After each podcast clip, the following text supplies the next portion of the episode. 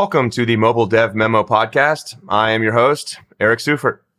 My guest on the podcast today is Maor Sadra, who is a mobile ad tech veteran and the CEO and founder of INCRMNTAL, an incrementality testing platform for mobile advertisers. And prior to INCRMNTAL, Maor was the CEO of AppLift. Maor is returning to the podcast for an impressive fourth time. In this episode, Maor and I discuss advertising strategy in a recession. I recently published an old presentation on the topic that I had given to clients and members of the Mobile Dev Memo community, and since it was well received, I decided to record a podcast on the subject. I couldn't think of any guest better suited to speak to the strategies that advertisers should pursue when the economy slows down than Maor. With that said, welcome Maor. Hey Eric, fourth time. Wow. Okay, it's an honor. In a way, you know, I guess I like and don't like is the fact that I have been called the Nostradamus of the ad tech industry many times by okay. now. I don't know what it is. Maybe I guess I don't know. I'm seeing the writing on the wall. And when it comes to you know recession, pre-session, or whatever you want to call it, we were just talking about it like slightly before. Are we there, or the fact that we are talking about it is getting us there? And then, do we want to be talking about it because it might get us there? To be fair, I think no one wants to be in a recession, but obviously, I think we are getting there or or there. That's a question mark. Well, that's a, that's a safe bet that no one wants one. It could be like kind of a self fulfilling prophecy, right? If everyone is just scared and they stop spending money, then then you're in recession. I feel like we are in one now, which you know you kind of only know about it post hoc, but my sense is is that we are in one now. But that is a good, you know, either way, whether we're headed for one or we are in one now and just sort of don't have the uh, the data to sort of prove that. I think it's good to walk through this topic, which is, you know, advertising strategy in recession. I know for certain that many of the companies that I speak with on a regular basis are behaving as if we're in a recession, right? And some have seen a slowdown in sort of consumer spend, consumer receptivity to their products. And so, you know, it's at the very least, hopefully this podcast can alert these companies to some of the tools that are at their disposal should they need them and hopefully they don't. Yeah, I agree, and I also agree on kind of like the feeling. So you know, we we work with various companies at INCRMNTAL, and obviously incrementality is one of the use cases of incrementality measurement is identifying cannibalization. Maybe just to to anyone who doesn't know what cannibalization is, because it's uh, obviously one of the many terms uh, we come up in the industry. It's essentially redundant ad spend. It's a spend that shows you from a tracking standpoint that you're getting value, but in reality, you are getting value that you are already getting the famous Uber lawsuit, I think, is like the best example for redundant ad spend, cannibalizing your own existing users. Now, I would say, you know, we have a tutorial in our knowledge base that is now mega popular. Companies who have been on continuous growth mode are suddenly being ordered to cut waste. Right. Well, that's so that's part of it. Is this COVID overhang or is this because I think there's actually three factors that are all in alignment now that are causing a great deal of pain for mobile advertisers specifically, right? The first is ATT, right? We've talked about that. You know, I've talked about that. Everyone listening to this is aware of that. Uh, we don't need to dive into that. The second is COVID overhang. Anybody that had a digital product, especially a consumer product, saw, you know, probably saw a very meaningful uptake in engagement, in monetization, in overall sort of revenue performance during COVID and that is receding, right? You know, receding back to the mean, right? It's, there's kind of like a mean reversion effect now. And a lot of companies didn't prepare for that. Like they thought, hey, this growth is going to last forever. And they changed their operating model to based on that assumption. And now they're realizing like, okay, we're actually sort of, if we revert back to the mean, we picked up a lot of excess costs, excess adventures in terms of like product expansion that we're just going to need to jettison. And then the last is like a potential recession, right? Which could be taking place right now. And so in combination, all those three things could potentially create a sort of very challenging environment for everyone, frankly, but for mobile advertisers specifically because of the sort of added complexities of ATT, which a lot of people haven't really adapted to in earnest, right? So about a year ago, Eric, you, you posted this article trying to sum up what is the revenue uh, um, effect over Facebook from ATT. And I think you nailed it well. I think a lot of uh, financial analysts later referred to your article when Facebook actually started missing a little bit on the revenues. But like we've seen it like everything is now in the red or a lot is in the red a lot is in the red related to uh, opportunity uh, loss opportunity cost revenue uh, missed due to att not everybody is admitting it and again i don't think we can blame a recession on att let's uh, keep things in perspective right yeah but for sure i would say one of the um, like COVID is very much related, I think. Also, it's related to the crazy multipliers companies experienced in 2021. Right. Yeah. And I think that the it was bound to happen. At least I'm not a financial analyst to understand why, but we are seeing it. We're seeing it happening, and we're also seeing again, like let's say companies were overgrowing, growing exponentially fast. Optimizing towards growth is significantly easier than optimizing towards efficiency. Yeah. Well, I mean that's the thing. I mean you can't point to any of these factors. It, again, it's it's a complex system, and and if it's all three of these things, it's like a perfect storm almost, right? And then supply chain constraints too, with which doesn't affect so much like app advertising, but you know for a lot of D2C and, and ecom, that that was a big factor kind of in the last year. I think that's easing up a little bit. Now you're seeing like Target, for instance, saying we've got too much inventory. And and we're gonna have to start discounting it to get rid of it. The point I'm making is like no one's gonna say, well, people might say ATT is creating these hardships for mobile advertisers. Well, no, it's contributing, but it's not the sole factor. Potentially, there's economic softness. That's that's also a factor, right? And then it's just the reversion to the mean of COVID. It's like accepting that you know the growth rates that you saw and the engagement that you saw and the revenue that you saw was artificially inflated by a global pandemic, which hopefully is a once in a lifetime event right? And we'll hopefully never see again. But you know, nonetheless, it's a sort of rare occurrence that that you shouldn't have used to make long term projections. So, all that said, I want to talk with you about what advertisers should do. How do they adapt? And I'm going to kick this conversation off with a question. And don't take this the wrong way, but I think you've seen this before, right? 2008. Are you calling right? me old? No, I'm not calling you old. I'm calling you I am old. I am. No, you're old. not old. You're not old. Yeah. You're only as old as you feel. Take it away. What happens to ad spend during a recession?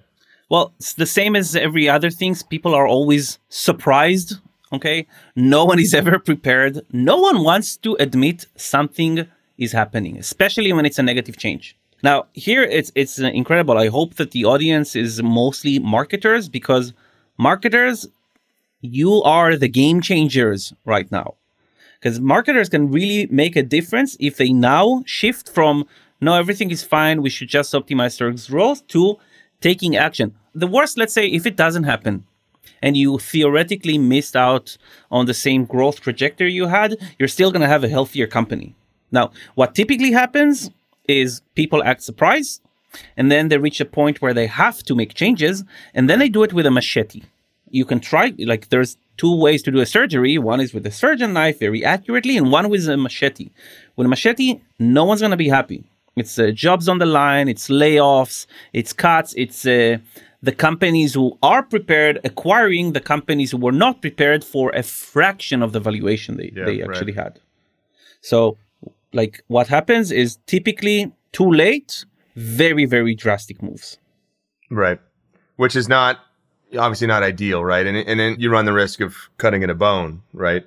I think one of the issues is that, you know, people are very reticent to cut ad spend. Because what does that represent? That represents future revenue, right? Like for any DR advertiser, revenue is a function of ad spend. And you know that if you cut ad spend today, the result's going to be lower revenue in the future. And then to speak to the potential of a solution like incremental, like unless you're cutting bad ad spend, right? And we'll get to that.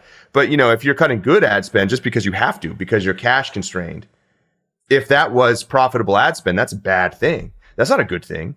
That's, you know, a line item expense, but it's an input to revenue. It's a direct input to revenue, right? Not in an abstract way, in a very direct way, in a very concrete way. And so if you're cutting that, if you're cutting good ad spend, that's a terrible outcome. And that's what I think people are worried about. Now, the issue is a lot of people don't know whether their ad spend is good or bad, or, you know, more problematically, they don't know which ad spend. They know there's some ad spend that's bad, but you know, again, that's the old joke. But they don't know which ad spend is bad, and that's the real issue. And it's like, well, they they just get they get nervous about cutting ad spend because, like, look, you know, if we're cutting the good ad spend, that's just going to result in less revenue in the future.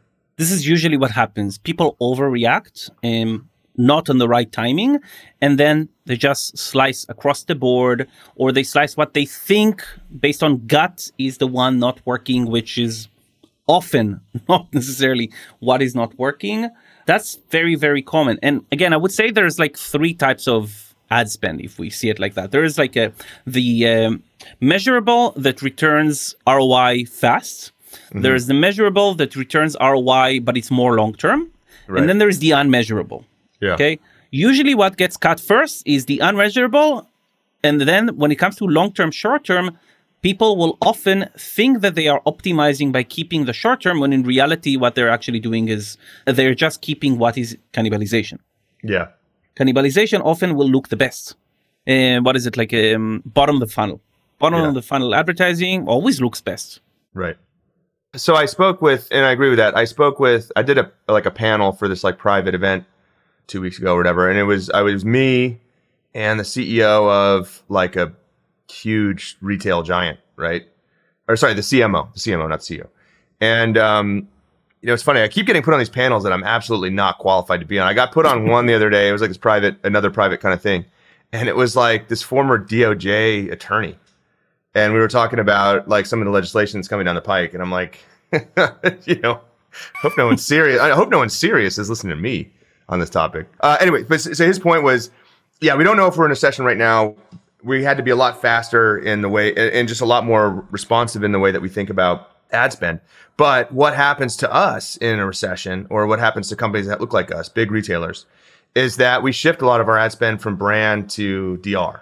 Because the DR, the brand stuff you know, is supported by a model that runs on a much longer timeline, right? And you're talking like media mix modeling, if you're talking about like brand advertising, especially for like retail sales, not e-com sales. And it's it's like, well, okay, you know, we built this model and we feel like we trust it, but in a recession, everything's going to change. And the model, you know, has been tuned for a different economic environment. And so therefore, we're just going to shift more money into DR, which is just much, you know, they have measurement for the brand spend. Like they do have marketing scientists that are attempting to measure that and probably doing it successfully, right? But the DR spend is measurable faster. Like the turnaround on the data is faster. And that's what they need because they need, his point was like, we need to shift our sort of measurement timeline and our sort of like acceptable round trip timeline on ad spend to, to revenue. We need to shift that to like days and not months and quarters, right? Like that was his point, which I think was a good point.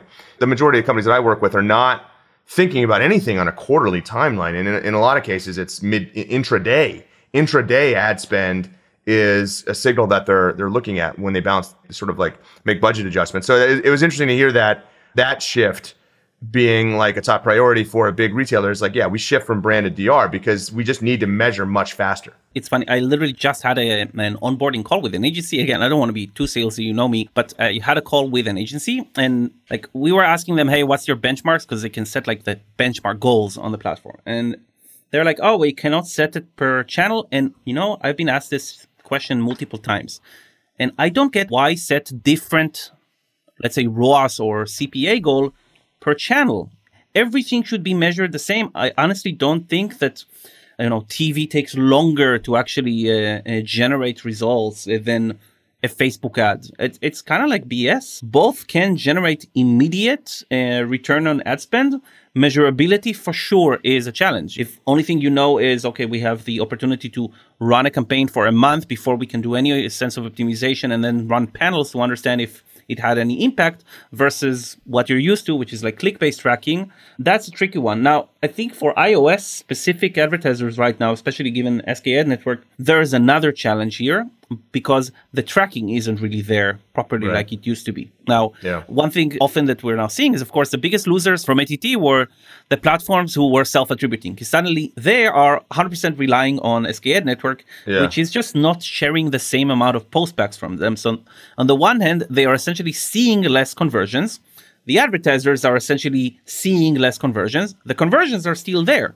Right. But uh, give you an example, if you're, let's say, uh, spending a thousand bucks on Facebook, Facebook is actually generating a thousand conversions, but you're only reporting and you're only post backing 200, Facebook is going to spend based on them thinking they generated 200, while in reality they actually generated a thousand. But they're not seeing it. You're not seeing it. You are seeing it again if you look at your blended. You are seeing it if you're looking at incrementality platforms. But you essentially have this huge hidden part. And essentially, what ends up is companies go for what they think is the lowest hanging fruit, which is fingerprinting.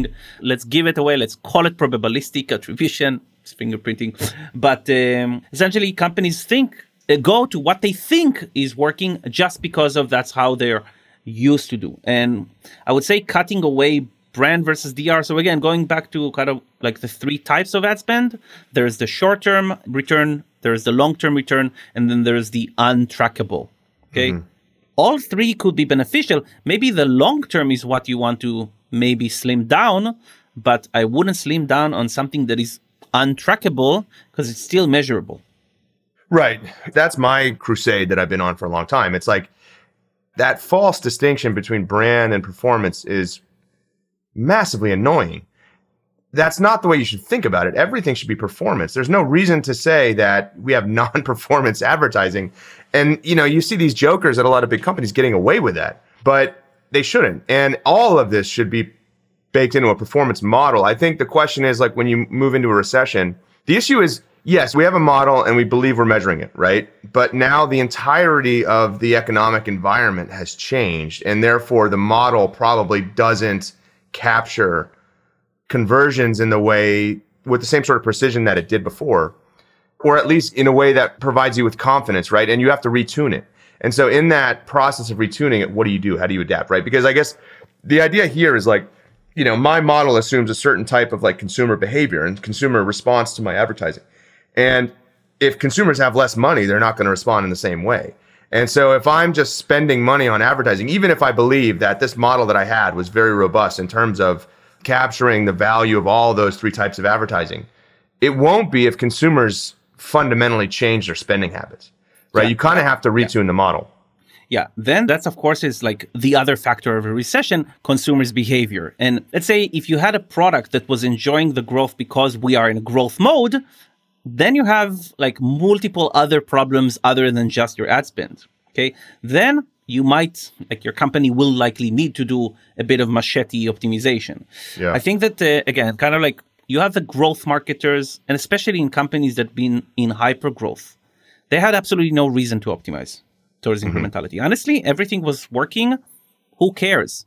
And like uh, cannibalization, redundant ad spend, it's a cost of business. Okay, if 100% of ads yielded performance, then that's probably more fishy than uh, than a good sign. But I think that's like the biggest problem right now is companies who are used to just kind of like everything is working. We don't really care that much. We're not optimizing to, to profit at all.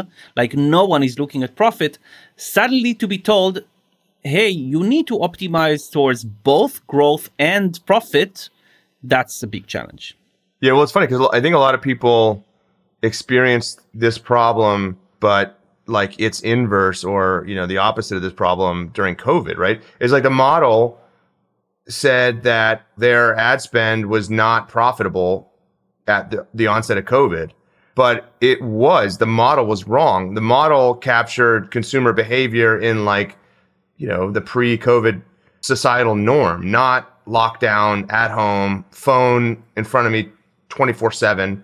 And people were just behaving differently. And, and so, like, you should have been spending, you should have scaled ad spend up to capture that engagement at the very beginning of COVID. And a lot of people saw their campaigns blow up because there was more receptivity to ads because people were spending more time on social channels and they were just more receptive to like different types of time sinks, right? And things to do. And the model is like, oh, wait, we're spending more because there's higher receptivity to the ads. But actually, the model says that this is bad spend because we expect the people to behave this way and, the, and people cut spend.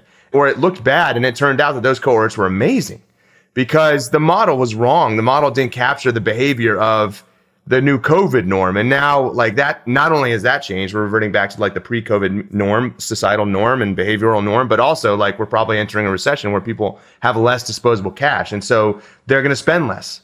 I want to get to the next question, which was we're talking about these the models, right? And we're talking about understanding how to maybe reallocate, like change the allocation of spend between these across those three types of, of ad spend that, that you sort of enumerated. What KPI should advertisers be monitoring?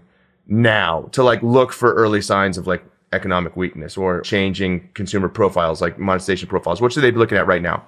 Well, LTV, average revenue per uh, customer. I'm a big fan of, again, I'm maybe a little bit more of a conservative CEO, I always like to look and understand my profit line and my gross margin line. And again, if you're not optimizing to profit, if you can't, if it's like too low in your P&L and there's too many uh, constraints there, look at gross margin. Anything other than just the like what is called a, a low funnel, but it's actually top of the funnel. Like you know, an install, a first action, they're all essentially top of the funnel within your own product. And there, yeah, you look for any sign. Basically, is um, like you know, is my uh, average revenue per customer changing? Sometimes a change of one percent, two percent is actually major in your long-term uh, impact. Don't compromise means if you have a certain goal uh, when it comes to day zero ROAS, don't go for something that is yielding below because that's a flag. That's a very, very big red flag. I think, by the way, something about COVID, in a way,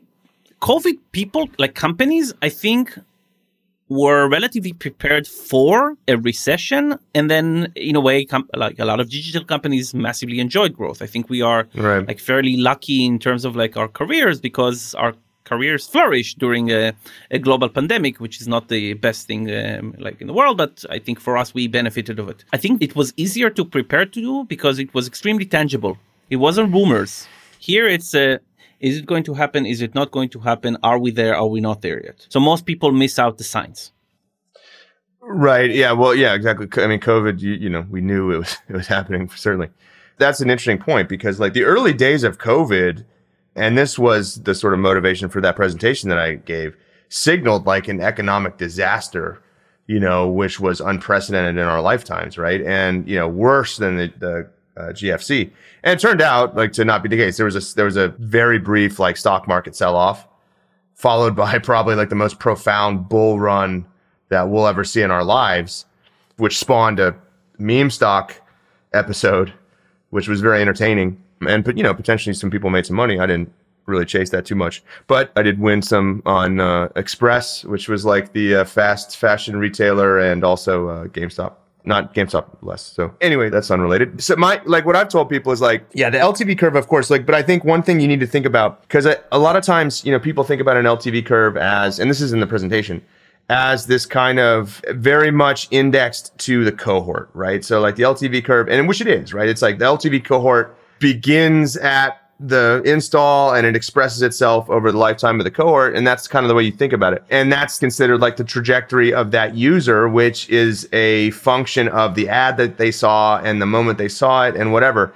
One of the issues though is like if it's if a recession hits, it's going to change the sort of disposable income and consumer spending patterns of users across their LTV curves, right? And this is probably mostly relevant to like games, but if I'm like an elder player in a cohort that was acquired 300 days ago, like the my spending pattern is baked into like this LTV curve that expresses out to like whatever 365 or whatever. Well, I might just start spending less, and it, it has nothing to do with the ad that I saw, right? It's like the entire economic environment changed. And I think that's one thing that people have to consider. It's like, well, it's not just new users, right? That are probably less willing to spend and and you know the the advertising economics change. It could be existing users too. Those existing cohorts could degrade in ways that don't match the model that don't map to the model because it's just like, well, I have less money. Like, yeah, I would like to continue to spend as you would expect me to based on my investment in this game, but I can't because I don't have any but, money how many people are looking at day 300 within their model accuracy? I think people often look at day zero, day seven, and so on.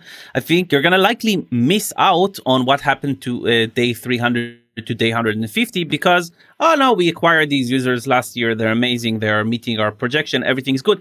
I think you might be missing out on the fact that those cohorts are essentially starting to drop off essentially. With new users, it's easier it's easier right. to see that you're essentially missing out your prediction by 70% because they are spending less. Much right. easier, I think, to spot and to see and to identify that, hey, there's something happening here. Yes, of course. I mean, that's that's much easier easier thing to measure. And I think, yeah, you're right. Very few people have like a cash model that says, hey, well, we're expect, you know, the cohorts are going to deliver this this month, and then they're baking that in to you know the, whatever their P&L but they might be baking in that long-term performance to the LTV which would be the bid price right that's a surprise that's essentially when companies think everything is fine everything is good and then suddenly they wake up and they understand that oh crap we have 2 months in terms of runway then you cut Right, exactly. And because we expected like, hey, cohort, you know, the cohort from 300 days ago is going to continue to contribute revenue and it's just not. Right. And that was an expected, almost like a receivable, right? Like I've talked about that, like a, a marketing P&L, you have like you know, LTV receivables. Like we're at day 90 of this cohort that we project out to like 365. And so we expect, you know, on a monthly basis, that cohort's going to keep contributing this amount of money. And if it just stops, not only should that change your conception of the LTV curve, like, because, hey, well, by the way, this, we're going to have less money to invest in a new course because they stop spending as much as day 90 then relative to the model. But also, like, the money that you thought you were going to get to do all these things, pay salary, pay, you know, whatever, recycle that money back into marketing just evaporated, right? I think that's that's an interesting, but that is an interesting question. It's very tempting, I think, in a situation like this to just shorten the recoup timeline to say, look, we're not buying against 365 anymore.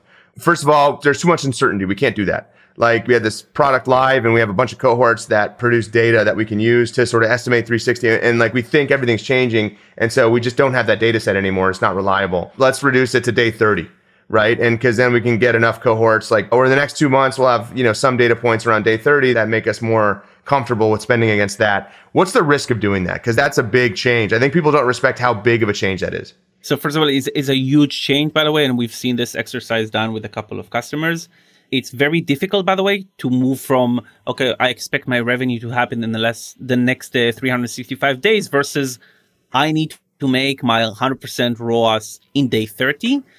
It's a completely different mindset in terms of optimization. It's you have to first of all like remove the gut element because the gut element will just tell you, okay, I just need to cut this, this, this. Again, going to brand long term and so on, which is often going to be a mistake. Like uh, again, I can tell you, I, I just posted an article on this a couple of days ago. I had a very strong bias against search. okay, mm-hmm. like I just thought. Like anything that is branded search is going to be redundant ad spend. It's vanity, or uh, essentially, it's a de- either defendable strategy or vanity. Right. I measured. I measured multiple things, and you know what? And like, if you are in a non-saturated market and your brand is like not a generic keyword, brand keywords will generate incremental results at pretty good results, actually pretty good performance, ROAS wise, and so on. So I would say probably keep it. So I'm saying to cut based on what you think is going to lead to some terrible outcomes. Of course, the, the, the risk when it comes to if you now optimize towards only short term, you're going to miss potential growth. But I think right now, again, if we are in a recession, and again, if you look at some of the, um, I don't know, VCs basically telling CEOs, hey, stretch your runway, you're going to have to sacrifice growth, like uh, a long term growth, to actually keep the company healthy, to survive. Right. I mean, some of those, I've seen those decks floating around. Like it's, I think sometimes VCs just like to be viewed as like experts in everything. Right. The ultimate message to parse out of that, those decks is like, we're not going to save you. really. That's it. Like we, there's no more money from us or, you know, we're going to be very judicious about that. So don't come to us hat in hand if you run out I of think, money. I think, by the way, VCs obviously have an incentive here as well because, it, sure. like 2021, if you look at some of the crazy valuations companies raised at, it was ridiculous. Okay, right. you can see there's a Scott Galloway. What did he do it? I think recently. Actually, you can find it on YouTube, and he was showing some of the crazy valuations. Like we're talking 350x for a company that doesn't generate anything right. and people were putting in money. And i think vcs wanted to stop. And one of the ways to actually make it stop is to also apply this pressure over companies. Hey yeah. get healthy. Yeah. To get healthy means manage a p&l that is sustainable that you don't need to constantly chase the next dollar but you can actually focus on actually creating a product creating value uh, creating sustainable value predictable value. One of the ways i would say again vcs want this to, in a way, happen. Sure. A hundred percent. Cause you, you would like to have a reset of the, the overall like private market valuation landscape because it's just getting so expensive, right? To compete and it's very competitive. My point is, I'm, and I'm kind of being like flippant here, but you know, VCs want to be seen as like, oh, I'm an expert in macroeconomics. Like I'm an expert in consumer behavior. It's like, well, no, probably not, right? I mean, it's just like a lot of these decks have a lot of non core slides in them that are just basically designed to prop the VC up as like this godlike figure who understands the economy totally and human behavior totally. And really, the message is more like, yeah, you should get healthy because we're not going to save you, right? Like if you're spending unprofitably and you're being profligate and you're not being disciplined with your your spend, we're not going to come to the rescue. But that's just my kind of com- general commentary on VC land. By the way, I do want to call out your article because it was really interesting. The uh, the search article, and uh, you know people can find it on incrmntal.com on the blog. It was a really great article, but like I, I kind of want to hover here for a second because it was it attacked some of the biases I have, but I think it was really important.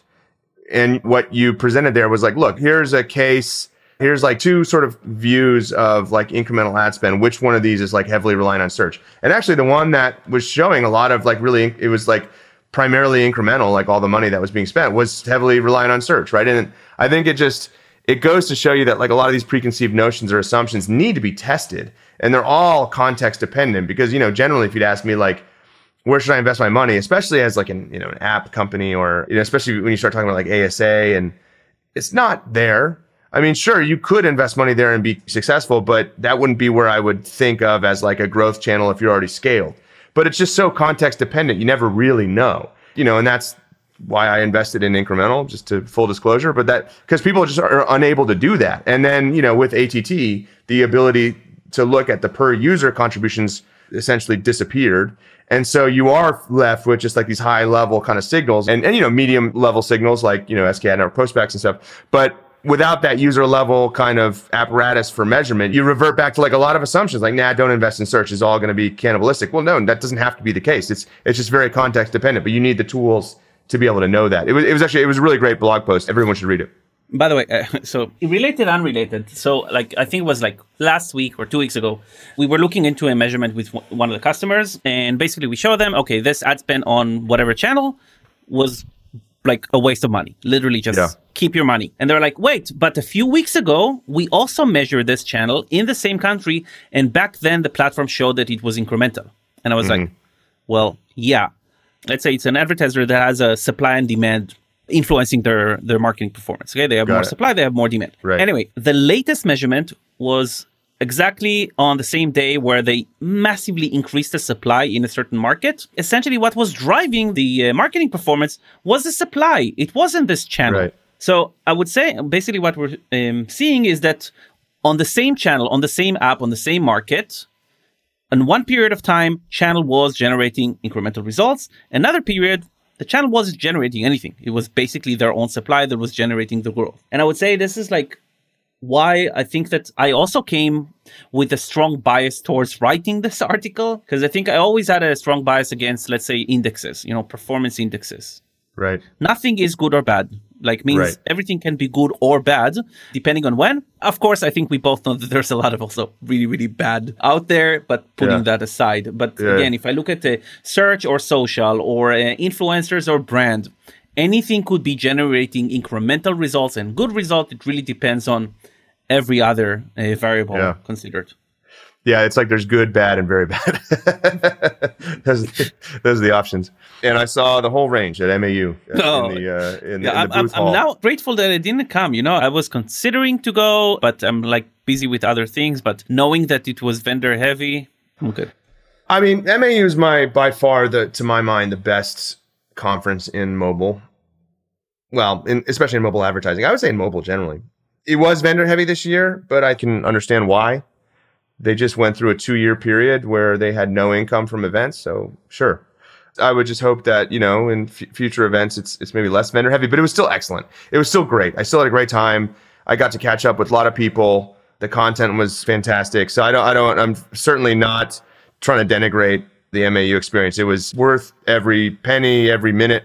I'm really happy I attended what are the opportunities for advertisers in a recession? What should advertisers be on the lookout for in terms of things that they can lean into, leverage, exploit to the greatest effect, right?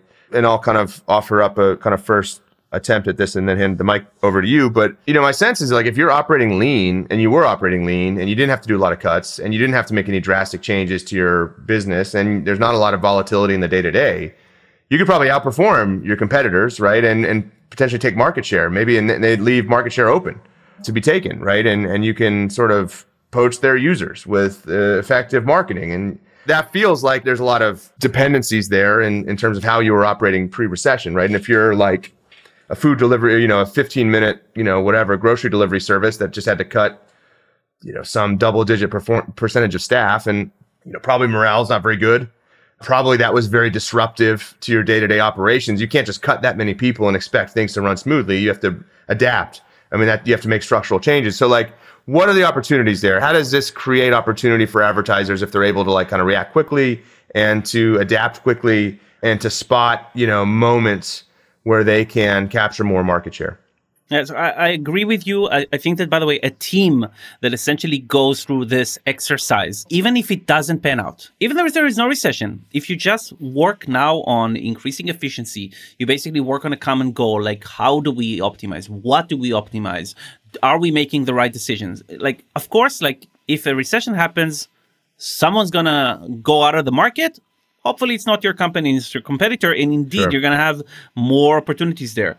I think to go through this experience, if you hadn't yet, like any professionals doing that, is a learning opportunity. It's a huge learning opportunity to make the right decisions, to use the available data, to basically think outside the box and not just doing what you were used to. And I think, again, any marketer with more than one year experience has experienced a lot in the last year, yeah. starting with ATT And now going into this, I think again, you are becoming stronger marketers just by understanding that there's more than just the short term last click uh, methodology to actually optimize your spends. And that's certainly true about you know anyone who started a job as like a digital marketer in 2019 probably thinks this field is just you know it's just this never ending cycle of massive you know structural foundational change you know, there's never be, a normal. To be, fa- to be fair, it's never been.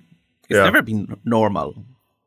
Yeah, that's true. The probably the longest period of like normal we had was like, especially in the in the app space, it was like 2014 to 2019, like that five year period. Because I was like, okay, Facebook, it became like, but even then, you know, Facebook changed a lot. You know, 2014, I think they rolled out AEO, and then 2016 they rolled out VO, or 2015 they rolled out VO. So even in, in that five year period, the Facebook platform changed a lot and the way you thought about bidding changed a lot. So yeah, I mean, it's just a very dynamic space. I don't know. I see it as like 2000. So you had the start of this mobile app world, 2000, let's say 12, okay? When yeah. growth, and then you had uh, rewarded video coming in, and you had more supply, and you had SSPs coming in, and you had even more supply, and programmatic was coming in. And then I think that like 2015 to 18 is what I call the dawn of fraud or the era of fraud, where like everybody was kind of like in it. There was enormous chaos in terms of spend. And there again, you had like massive changes and so on.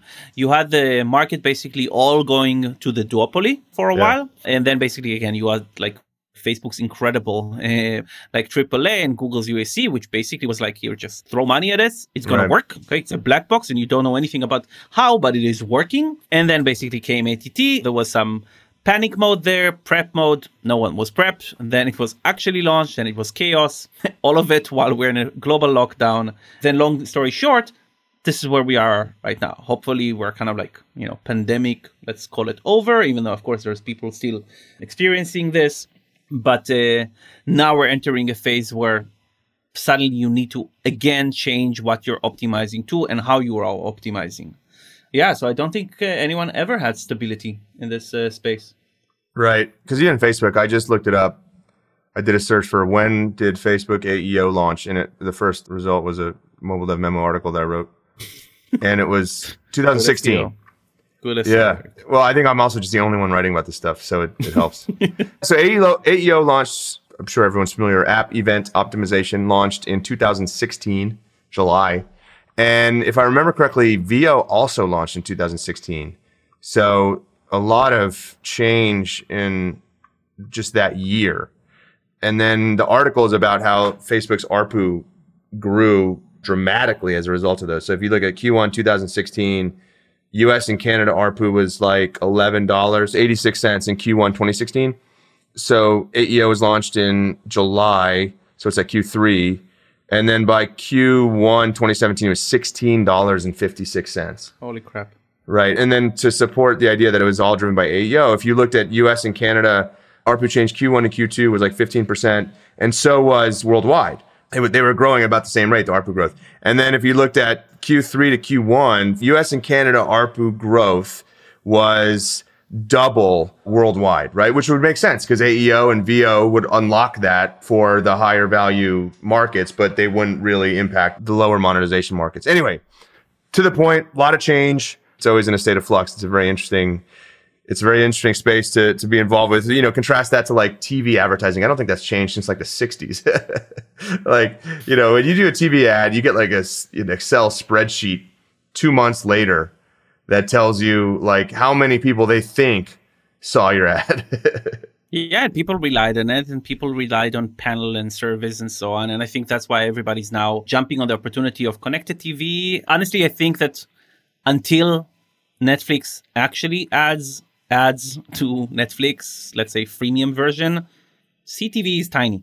I yeah. think when Netflix when Netflix goes in with ads, this market's going to explode. And a lot of people will try it because it's going to work. You know, every the new shiny penny always works. Yeah. But uh, let's see when they will uh, launch it. Because again, if advertising, essentially, again, we're going into recession, brand advertising is always the first to go. Right. Well, to that point, like in the deck that I published, I included some stats, and they showed in for whatever, starting from like 2000 or whatever, and GDP growth and sort of total ad spend. And you see the ad spend decrease is much sharper than the GDP decrease because you're basically taking all of that, you're cutting it off, you're sort of like pulling it forward and you're just killing it. And then it rebounds faster too, because it's like, okay, well, the economy is is recovering. And so we need to sort of make up for all that growth that we lost. And so we're going to spend a lot of money up front. That's the thing with marketing. You're spending up front for some timeline of revenues, right? It's not kind of just buying revenue in real time. I'm buying some timeline of revenues, right? I'm, I'm paying money now for hopefully revenues over a long period of time and then like investing in that. And so if I, you know, if I feel a pain, I have to cut it, it's going to be a much sharper, more dramatic decrease than just overall GDP, right? And you know, the opposite is true too. Like as the economy recovers and I'm buying upfront all these revenues over the long term. And, and if I have to make up for that and I feel like this is the moment to deploy that money, then I'm going to deploy more, right? Than the economy is necessarily would justify by the way, I was thinking about it. So, you know, typically it's like brand dollars go first. Agencies uh, actually typically in a recession do quite a lot of layoffs. Performance, so let's say gaming, apps, D2C could actually gain from this. If brands are not there in Q4 paying brand dollar CPM, which is really hard to compete with, then yeah. this inventory is still available. Yeah, right, sure still out there to be grabbed. Question is again, if you are on the supply side, do you now start uh, upping your floor prices because you are also uh, trying to beat your Q4 expected revenues, and you cannot get there if you don't have the brand dollars. So right. chicken egg, chicken egg. Right. Okay, Maor, this was a great discussion. How do people engage with you? How do they find you? How can they meet you? How can they learn more from you? Oh, LinkedIn, I'm quite receptive unless you're trying to sell me cheap CPM in whatever country. Twitter, I'm less receptive. Like I'm less uh, answering, but Twitter is also fine. And MDM, Slack channel, of course. And incrmntal.com or co? Dot com. No, no, we got the incremental. Uh, got the proper domain. just remove bucks. remove all the e's, so it's like incremental with just the a at the end. But again, Google us, you'll find us. It's fine. no no vowels except for the a at the end. And I would definitely encourage everyone to check out that blog post about you know the value of search and how context dependent that performance is. Because it, you know I went into that reading like here we go. Maor's gonna put the pins to search. It was an illuminating article and it was nice to see the, the data behind it. So Mauer thank you for your time. Appreciate talking to you. I always uh, learn a lot and um, I hope everyone else did too. Cool. Same here Eric. Thank you. And see you on the fifth time. See you on the fifth time. Take care. Cheers